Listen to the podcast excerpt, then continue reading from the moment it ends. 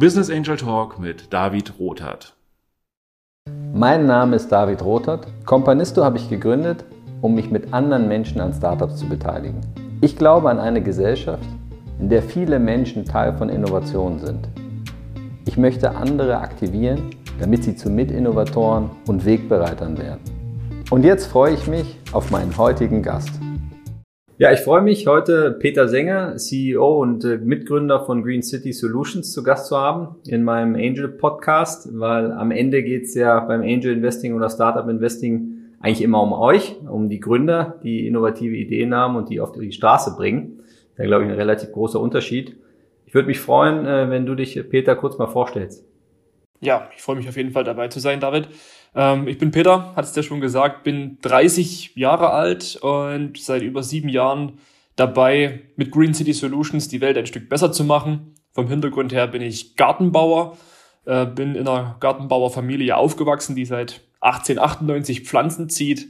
Und deswegen würde ich mal behaupten, dass wir uns mit Grün ganz gut auskennen. Ja, sehr spannend. Also erstmal natürlich, äh, habe schnell mal gerechnet, das äh, heißt für mich, dass du nach Adam Riese mit 23 äh, angegründet hast, was ja sehr, sehr früh ist. Ähm, vielleicht können wir da gleich nochmal drauf eingehen, aber zuerst würde ich gerne nochmal erfahren, was ihr ganz genau macht äh, bei Green City Solutions. Jawohl, also im, im Mittelpunkt unseres Tuns befindet sich ein sehr unscheinbarer grüner Organismus, den man eher so aus dem aus dem Wald kennt oder manchmal auch im Rasen eher nicht so gut findet, nämlich das Moos oder wir sagen die kleinen Moose, die es in ganz großer Vielzahl auf unserem Planeten gibt, die aber eben doch relativ unscheinbar sind. Und wir haben erkannt, dass diese Moose sich sehr, sehr gut eignen, um ziemlich große umweltrelevante Themen, die wir auf der Welt gerade haben, mit anzugehen. Das heißt Luftqualitätsthematik und auch Hitze. Und im Kampf gegen ähm, dieses ähm, Problem in unseren vor allen Dingen urbanen Räumen, dass man dort zusehends ja, die Auswirkungen des Klimawandels sehr stark zu spüren bekommt, ähm, ist unser Ansatz, dies mit einer natürlichen Waffe, mit den Moosen, zu lindern. Und das heißt, wir bringen diese Moose in die Nähe unserer, ja, unserer Beheimatung, in die Städte, verbinden sie mit Technologie, um sie dort haltbar zu halten und verlangen von ihnen große Umweltleistungen ab. Im Ergebnis sieht es so aus, dass wir schöne Produkte kreieren, wie zum Beispiel den City Tree. Das ist unser Serienprodukt aktuell. Da muss man sich vorstellen, sind etwa vier Quadratmeter der Moose integriert und die werden vollautomatisch versorgt mit vor allen Dingen Wasser und aber auch aktiv durchlüftet. Also wie ein großer Staubsauger auf Naturbasis, den ich niemals ausleeren muss. Weil die Moose diese Eigenschaft haben, diesen Staub, der dort aufgesammelt wird, zu verstoffwechseln und in Biomasse umzusetzen. Und das ist der größte Vorteil und Unterschied zu herkömmlichen Filteranlagen, die eben sehr viel Dreck hinterlassen in Form von Filtertaschen, die man dann entsorgen muss, zum Beispiel. Und ein wunderbarer Nebeneffekt dabei ist, dass diese Moose eben sehr viel Wasser aufnehmen können und sie sukzessive an die Umgebung abgeben.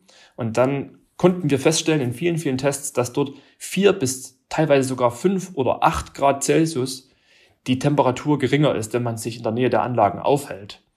Und so ging alles los mit dem City Tree als erstes Produkt. Das haben wir jetzt Jahr für Jahr weiterentwickelt, weil man natürlich auch viele Sachen feststellt, wenn die in ganz Europa verteilt sind. Da habe ich klimatische Faktoren, auch stadtabhängige Themen. Ähm, und da hört man natürlich nicht auf, weiterzuentwickeln. Und für uns ist es wichtig, diese Verzahnung zwischen Natur und Technik immer weiterzutreiben und das auch in neue Produkte umzusetzen. Und seitdem gibt's den City Tree, den Breeze und als neuestes Produkt auch noch für die Fassade oder für Wände an sich den Wall Breeze. Also Ziel ist, Moose so viel wie nur geht in unsere Städte bringen und dazu braucht man ganz viele unterschiedliche schöne Produkte.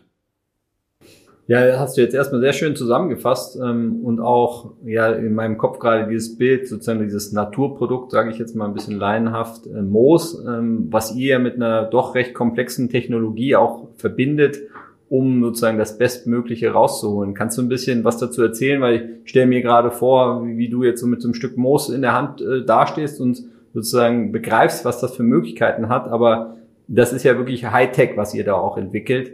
Ähm, wie, wie, wie ist das dazu gekommen und wie habt ihr das, wie seid ihr das angegangen? Der Punkt ist ganz, ganz wichtig. Die Moose könnten ohne diese technische Unterstützung nicht existieren, dort wo wir sie hinstellen. Also zum Beispiel an einer hochverschmutzten Straßenkreuzung, mal als plattes Beispiel. Dort würde man die Moose im, in der Natur nicht finden. Und dementsprechend ist dahinter eine Intelligenz aufgebaut. Wir nennen die Bioalgorithmus, der dafür sorgt, dass alle externen Faktoren, ganz einfach Temperatur, Luftfeuchtigkeit, aber eben auch der Staubgehalt der Luft, alles zusammen in ein System gebracht werden und ein Algorithmus aus diesen verschiedenen Faktoren das bestmögliche Szenario für die Moose ableitet und danach die Versorgung steuert. Das heißt, dann wird zugegeben Wasser, dann werden Nährstoffe, wenn es notwendig ist, zugegeben. Dann wird die Ventilation reguliert, mal hoch, mal runter. Jetzt kann man sich vorstellen, in der Rush Hour zum Beispiel brauchen wir viel Power, können die Anlagen massiv aufdrehen, viel Staub filtern. Und wenn Samstagnachmittag gar nicht so viel los ist, dann kann man die runter reduzieren, Strom und Wasser sparen und den Moosen auch mal eine Auszeit gönnen.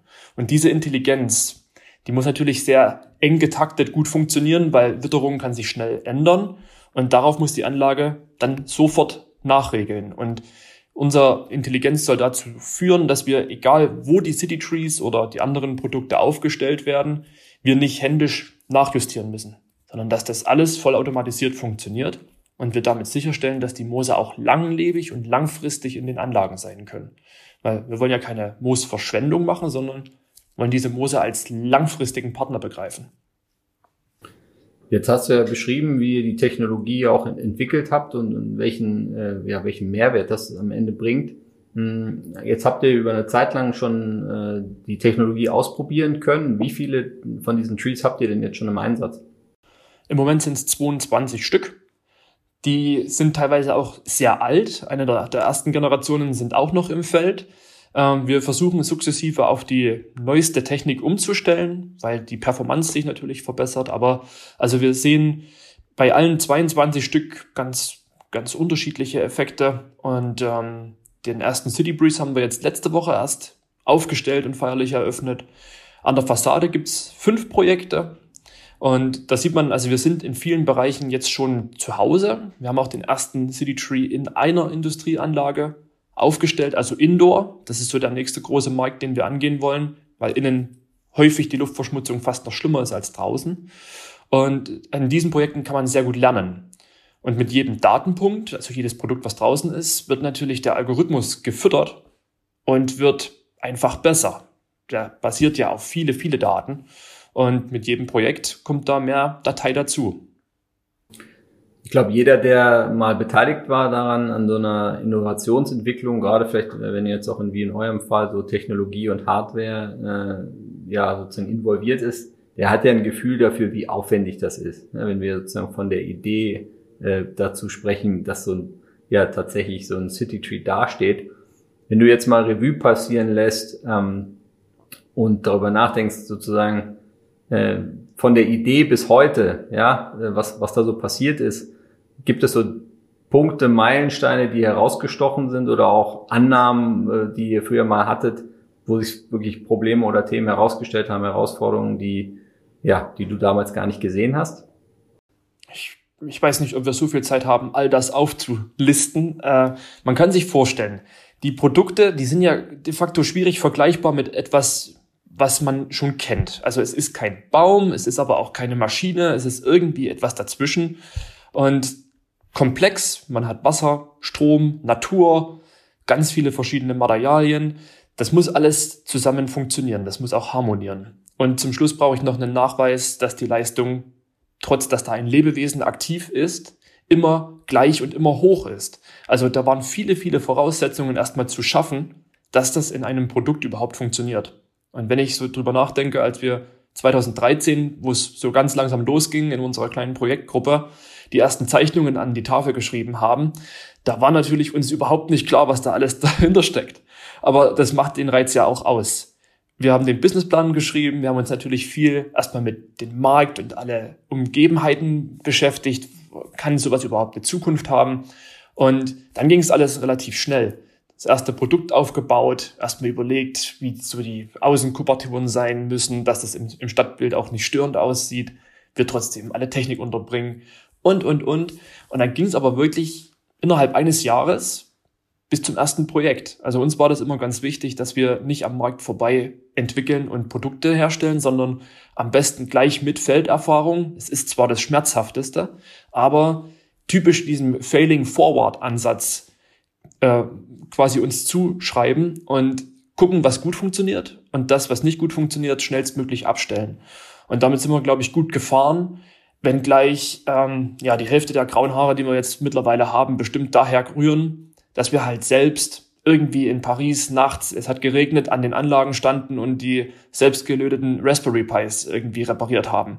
Das, das gehört dann halt dazu. Und diese Erfahrung, die muss man, glaube ich, machen.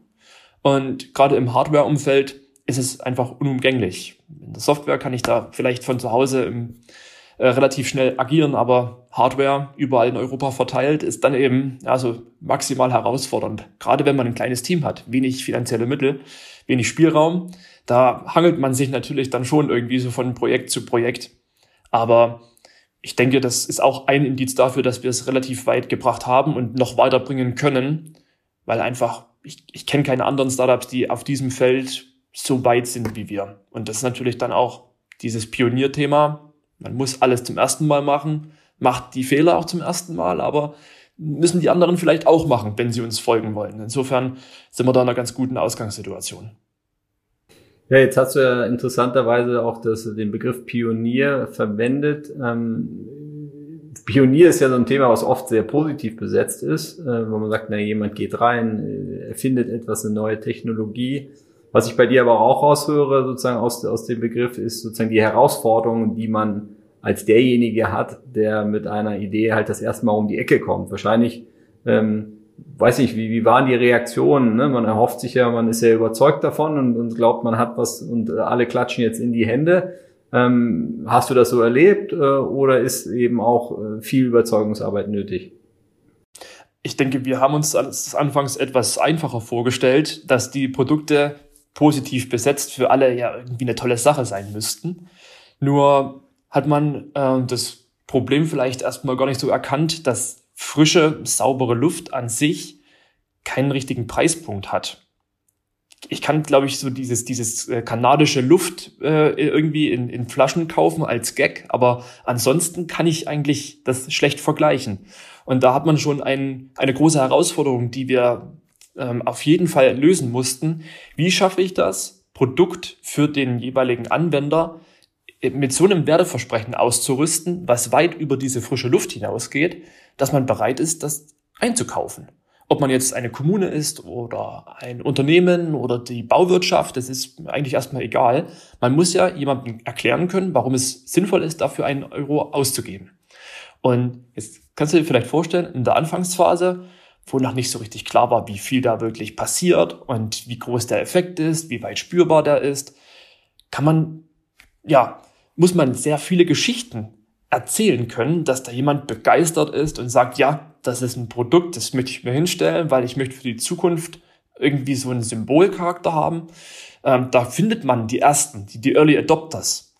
Aber bis man in die Masse kommt, musste man wirklich enorm viel noch dazu entwickeln und herausfinden, auf welche Ziele das einzahlt. Da kam natürlich zum Glück dann auch die Nachhaltigkeitsbewegung uns gerade recht, wo Metriken aufgebaut wurden, wo auch Regularien entstehen, dass Unternehmen, dass Nutzer, dass Kommunen einfach nachhaltiger und umweltfreundlicher sein müssen. Und dort hatten wir dann quasi unseren Zugangspunkt. Wir haben gesagt, die frische Luft ist das eine, aber ihr müsst ohnehin viele, viele Ziele erfüllen. Und unsere Produkte machen das im Vergleich zu anderen Produkten günstiger und besser. Und ja, daraufhin konnte man dann natürlich auch neue Produkte entwickeln, die viel, viel einfacher auf Werteversprechen passen. Also bei dem City Breeze ist es ja zum Beispiel über die Refinanzierung durch Werbung möglich, sodass dann unser Ziel, diese Technologie breitenwirksam einzusetzen und für eine Kommune, die vielleicht wenig Geld hat, trotzdem eine Lösung anbieten zu können, ähm, kommen wir dem einfach ein Stück näher. Ja, jetzt hast du es ja auch angesprochen. Also die Luftverschmutzung ist ja letztendlich eigentlich auch ein Thema des Gemeinwohls, auch für den Einzelnen. Aber natürlich die, die Frage, wer, wer bezahlt dafür? Jeder will, glaube ich, saubere Luft haben. Ja, ähm, aber, aber wer bezahlt dafür?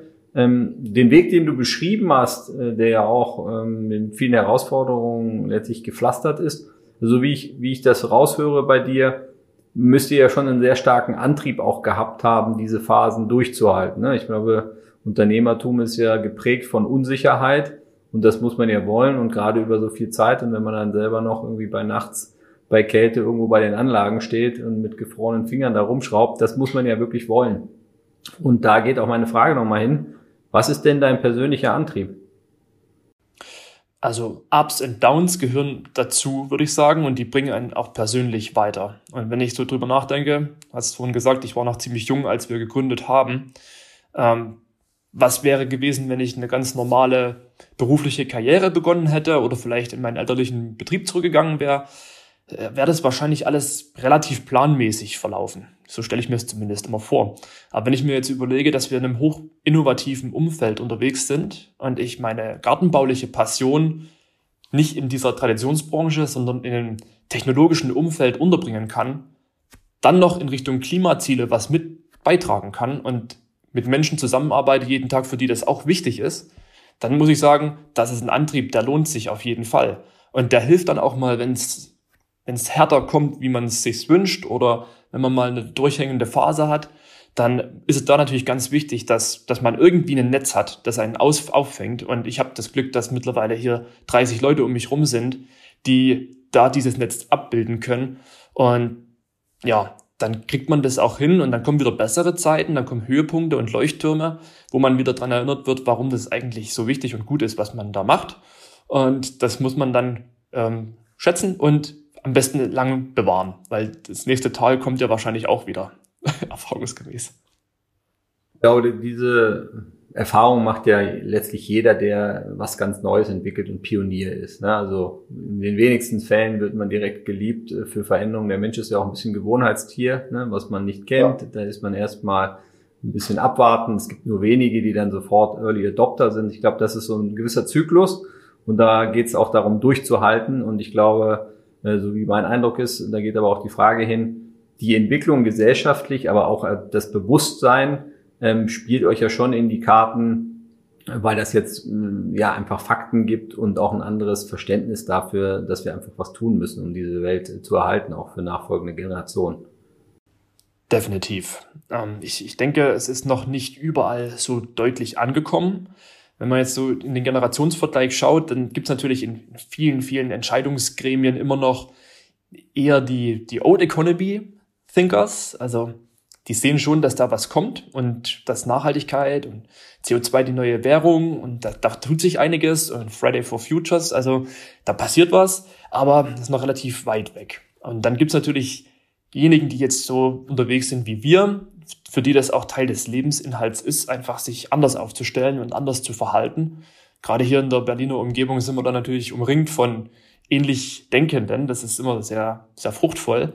Aber ich sehe es auch, dass wir zum Beispiel Leute, die wir mal kennengelernt haben vor fünf, sechs, sieben Jahren, die vielleicht auch mal bei uns ein Praktikum oder sowas gemacht haben, jetzt im Beruf drin sind an Positionen kommen, wo es um Sustainability Management geht oder Corporate Social Responsibility Ämter bekleiden und man dann angesprochen wird und sagt, hey, ich fand euch damals schon cool, jetzt bin ich im Unternehmen und möchte was verändern und muss natürlich gleich an euch denken. Und da sieht man schon, klar, das, das sind fünf Jahre, aber was passiert denn dann die nächsten fünf oder die nächsten zehn? Da wird eine ganz krasse Generation an die entscheidenden Hebel kommen, die sich die Zukunft ganz anders vorstellen. Und das ist ein Bild, das, das zeichne ich mir immer, wenn ich irgendwie mal durchhänge, weil das ist sehr animierend und möchte auch in einer Zukunft leben, die ultra nachhaltig ist und auf viele, viele Sachen auch Rücksicht nimmt. Und ich freue mich immer, dass es da ziemlich viele Menschen gibt, die da mittlerweile ähnlich denken. Ja, ziemlich viele Menschen ist auch ein gutes Stichwort. Du hast ja jetzt äh, vorhin auch von 30 Leuten in deinem Netzwerk gesprochen. Ich verstehe das so, dass du damit äh, dein Team meinst. Und ja. wenn ja, kannst du mal ein bisschen erzählen, wie ihr so aufgestellt seid äh, als Tech-Startup? Also wie setzt ihr euch zusammen? Ja, sehr gern. Also für uns ist die technische Entwicklung immer noch ein, ein Kernstück, kann man sich vielleicht auch vorstellen. Wir brauchen ja für die Hardware Konstrukteure und Ingenieure. Wir brauchen äh, Spezialisten für Elektronik und Hydraulik, Wasserbau. Wir haben eine Moos-Abteilung, selbstverständlich, wo auch mein Bruder mitwirkt. Der ist mittlerweile der, der Manager unserer Farm. Also das, das eigentlich fast wichtigste Amt, kann man, kann man bald sagen. Ähm, und eine Softwareabteilung, die sich darum kümmert, dass der algorithmische Code im Hintergrund gleich laut zu den Moosen und der Entwicklung zusammen dann passt. Und all das ergänzt sich dann im Produkt. Dann kommt die Produktionsabteilung, die dafür sorgt, dass unsere Produkte ordentlich hergestellt werden. Wir machen das in Manufakturarbeit aktuell, weil die Stückzahlen das äh, an sich erstmal noch gar nicht anders zulassen. Also bis 50 Stück dürfen wir, glaube ich, schon von der Manufaktur sprechen. Aber auch hier wird schon vorbereitet, dass wir in Zukunft da fließbandartig deutlich skalieren können. Ähm, da sind die Blaupausen da für die Farm, für die Produktion. Also da kann es auch in die Zukunft gehen. Und um die zu bestreiten, haben wir dann Sales Marketing Team, selbstverständlich, ähm, die bei unseren Kunden sind, die viel rumreisen, wenn es notwendig ist, äh, natürlich auch viel Marketing machen, so dass unsere Produkte bekannter werden. Wie gesagt, das, das Moos ist noch unterrepräsentiert. Da, da muss noch viel äh, Lobbyarbeit betrieben werden für unseren kleinen äh, Organismus. Und zum Schluss hält das alles zusammen durch meinen Mitgründer, den Liang und meine Wenigkeit, aber auch ein starkes Team drumherum, die natürlich auch darauf achten, dass wir als junges Unternehmen uns Stück weiter weiterentwickeln und Prozesse einhalten, Qualitätskriterien einhalten und alle Leute zusammen immer auf das richtige Ziel arbeiten. Also das haben wir, glaube ich, auch anfangs ein bisschen unterschätzt wenn man dann wächst und neue Leute kommen dazu und natürlich sind das nicht mehr alles dann die, die Gründer, die das alles schon verinnerlicht haben, worum es hier eigentlich geht, sondern kommt dann Kommunikation und manchmal auch Misskommunikation und es ist dann echt ganz spannend, was alles noch dazu kommt im gewöhnlichen Unternehmerdasein. Ähm, ja, und dann sind wir jetzt ja, mit äh, knapp 30 Leuten in einem guten Mittelmaß. Ich denke, wir können gut auf 50 Leute noch hochgehen, vor allen Dingen das operative Team, die sich dann dafür äh, ins Zeug legen, die Produkte auszuliefern, die Wartung zu sicherzustellen oder ja, letztendlich Installationsarbeiten machen. Der Bereich wird in der Zukunft sicherlich noch ein bisschen größer werden. Und mir ist wichtig, dass wir das äh, immer noch kulturell alles gut zusammenhalten können und wir uns Montag früh alle im Kreis versammeln und kurz abstimmen, was die Woche so zu bieten hat. Das ist dann so der Kick und der Start auch in die Woche. Ähm, solche Sachen, die, die wollen wir natürlich auch weiterhin vorantreiben.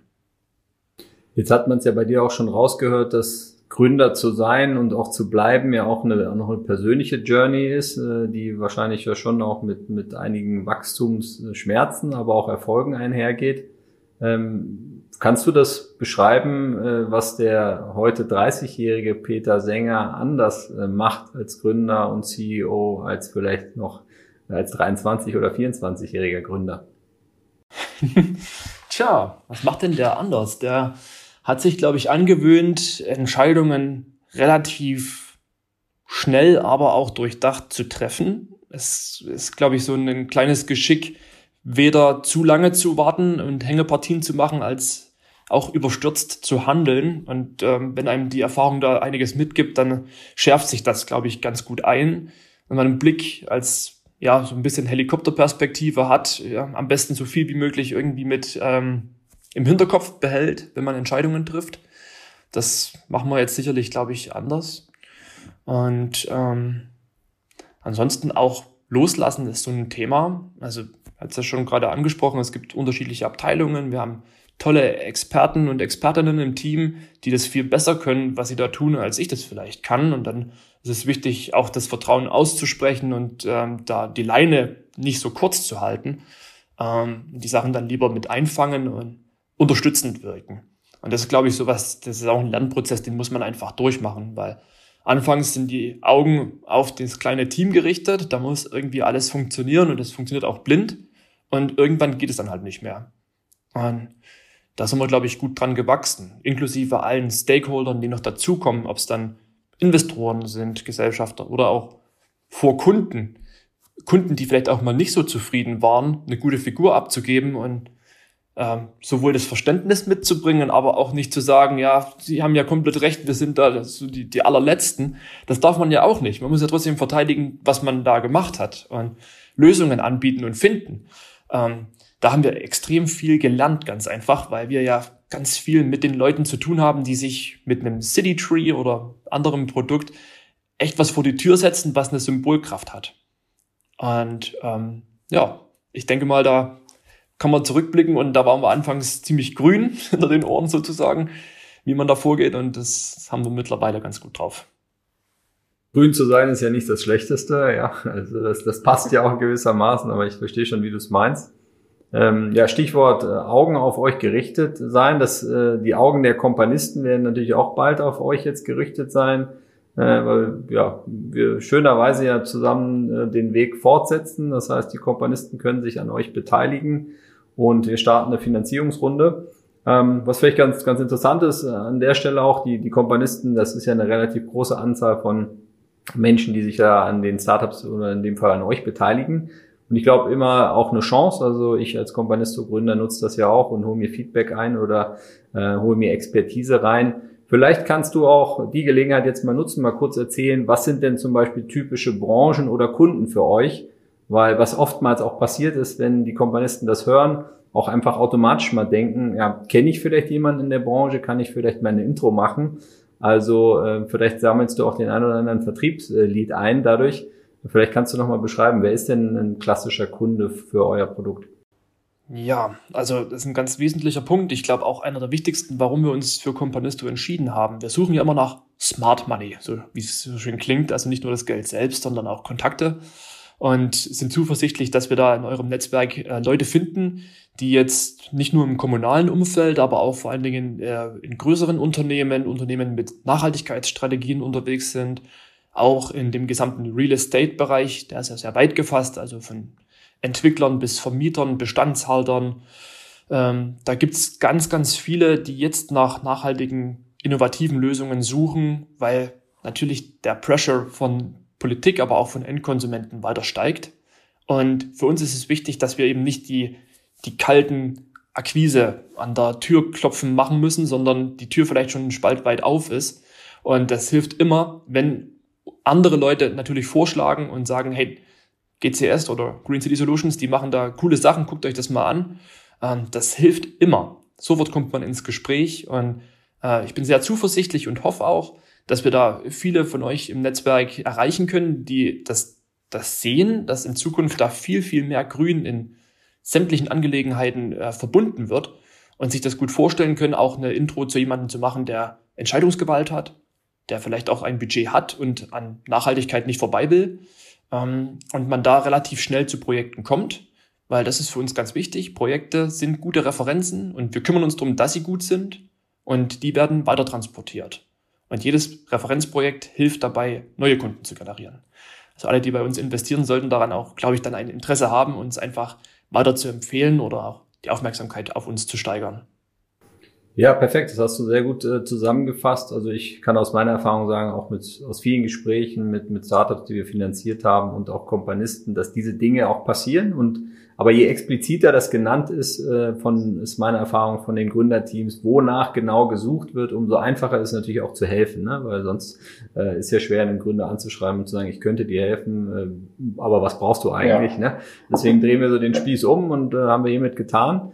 Vielleicht zum Abschluss für mich auch noch eine persönliche Frage, äh, da wir sozusagen das Gründerschicksal, Leid und Freude äh, teilen. Ich bin ja auch selbst Gründer. Ähm, wie schaltest du denn mal ab? Weil das ist ja auch eine Binsenweisheit, dass man mal, man kann auch nicht immer nur brennen. Ne? Das denkt man manchmal vielleicht in den ersten Gründerjahren, dass das so sein müsste. Ähm, aber äh, ich glaube daran, dass man sich auch mal erholen muss, um dann wieder mit Kraft und in klaren Entscheidungen ähm, ja, wieder voranzugehen. Hast du ein persönliches Rezept, wie du auch mal abschalten kannst? Für mich ist die Natur, klingt jetzt ein bisschen platt und wahrscheinlich zu naheliegend, aber glaube ich auch einfach die größte Quelle der Inspiration und Ruhepol zugleich. Ich komme aus einer sehr ländlichen Region. Dort war landschaftlich immer viel ja, unberührte Natur, Wälder, soweit das Auge reicht, zu finden kann ich immer noch innerhalb von drei Stunden heute erreichen, diese Heimat. Und also wenn es wirklich mal notwendig ist und am besten mal das Geschäftliche wirklich kurz Pause haben sollte, dann nach Hause in diese Natur, in diese alte Vertrautheit. Und dort komme ich am besten runter. Aber ist zum Glück gar nicht so häufig der Fall. Kann euch vielleicht vorstellen, wenn äh, mein Bruder, der ja hier mitarbeitet und äh, wir, wir wohnen zusammen in Berlin, ähm, wir sind dann meistens beschäftigt, noch rauszuklügeln, was wir denn besser machen können nächsten Tag, weil uns wieder irgendwas stört oder die Mose uns eine neue Herausforderung auferlegt haben. Und ich finde es immer ganz, ganz wichtig, dass man das, was man pflichtmäßig tun muss im Job, mit äh, der Kraft verbinden kann, dass man das auch gerne macht und sich da weiterhin gerne Gedanken zu macht.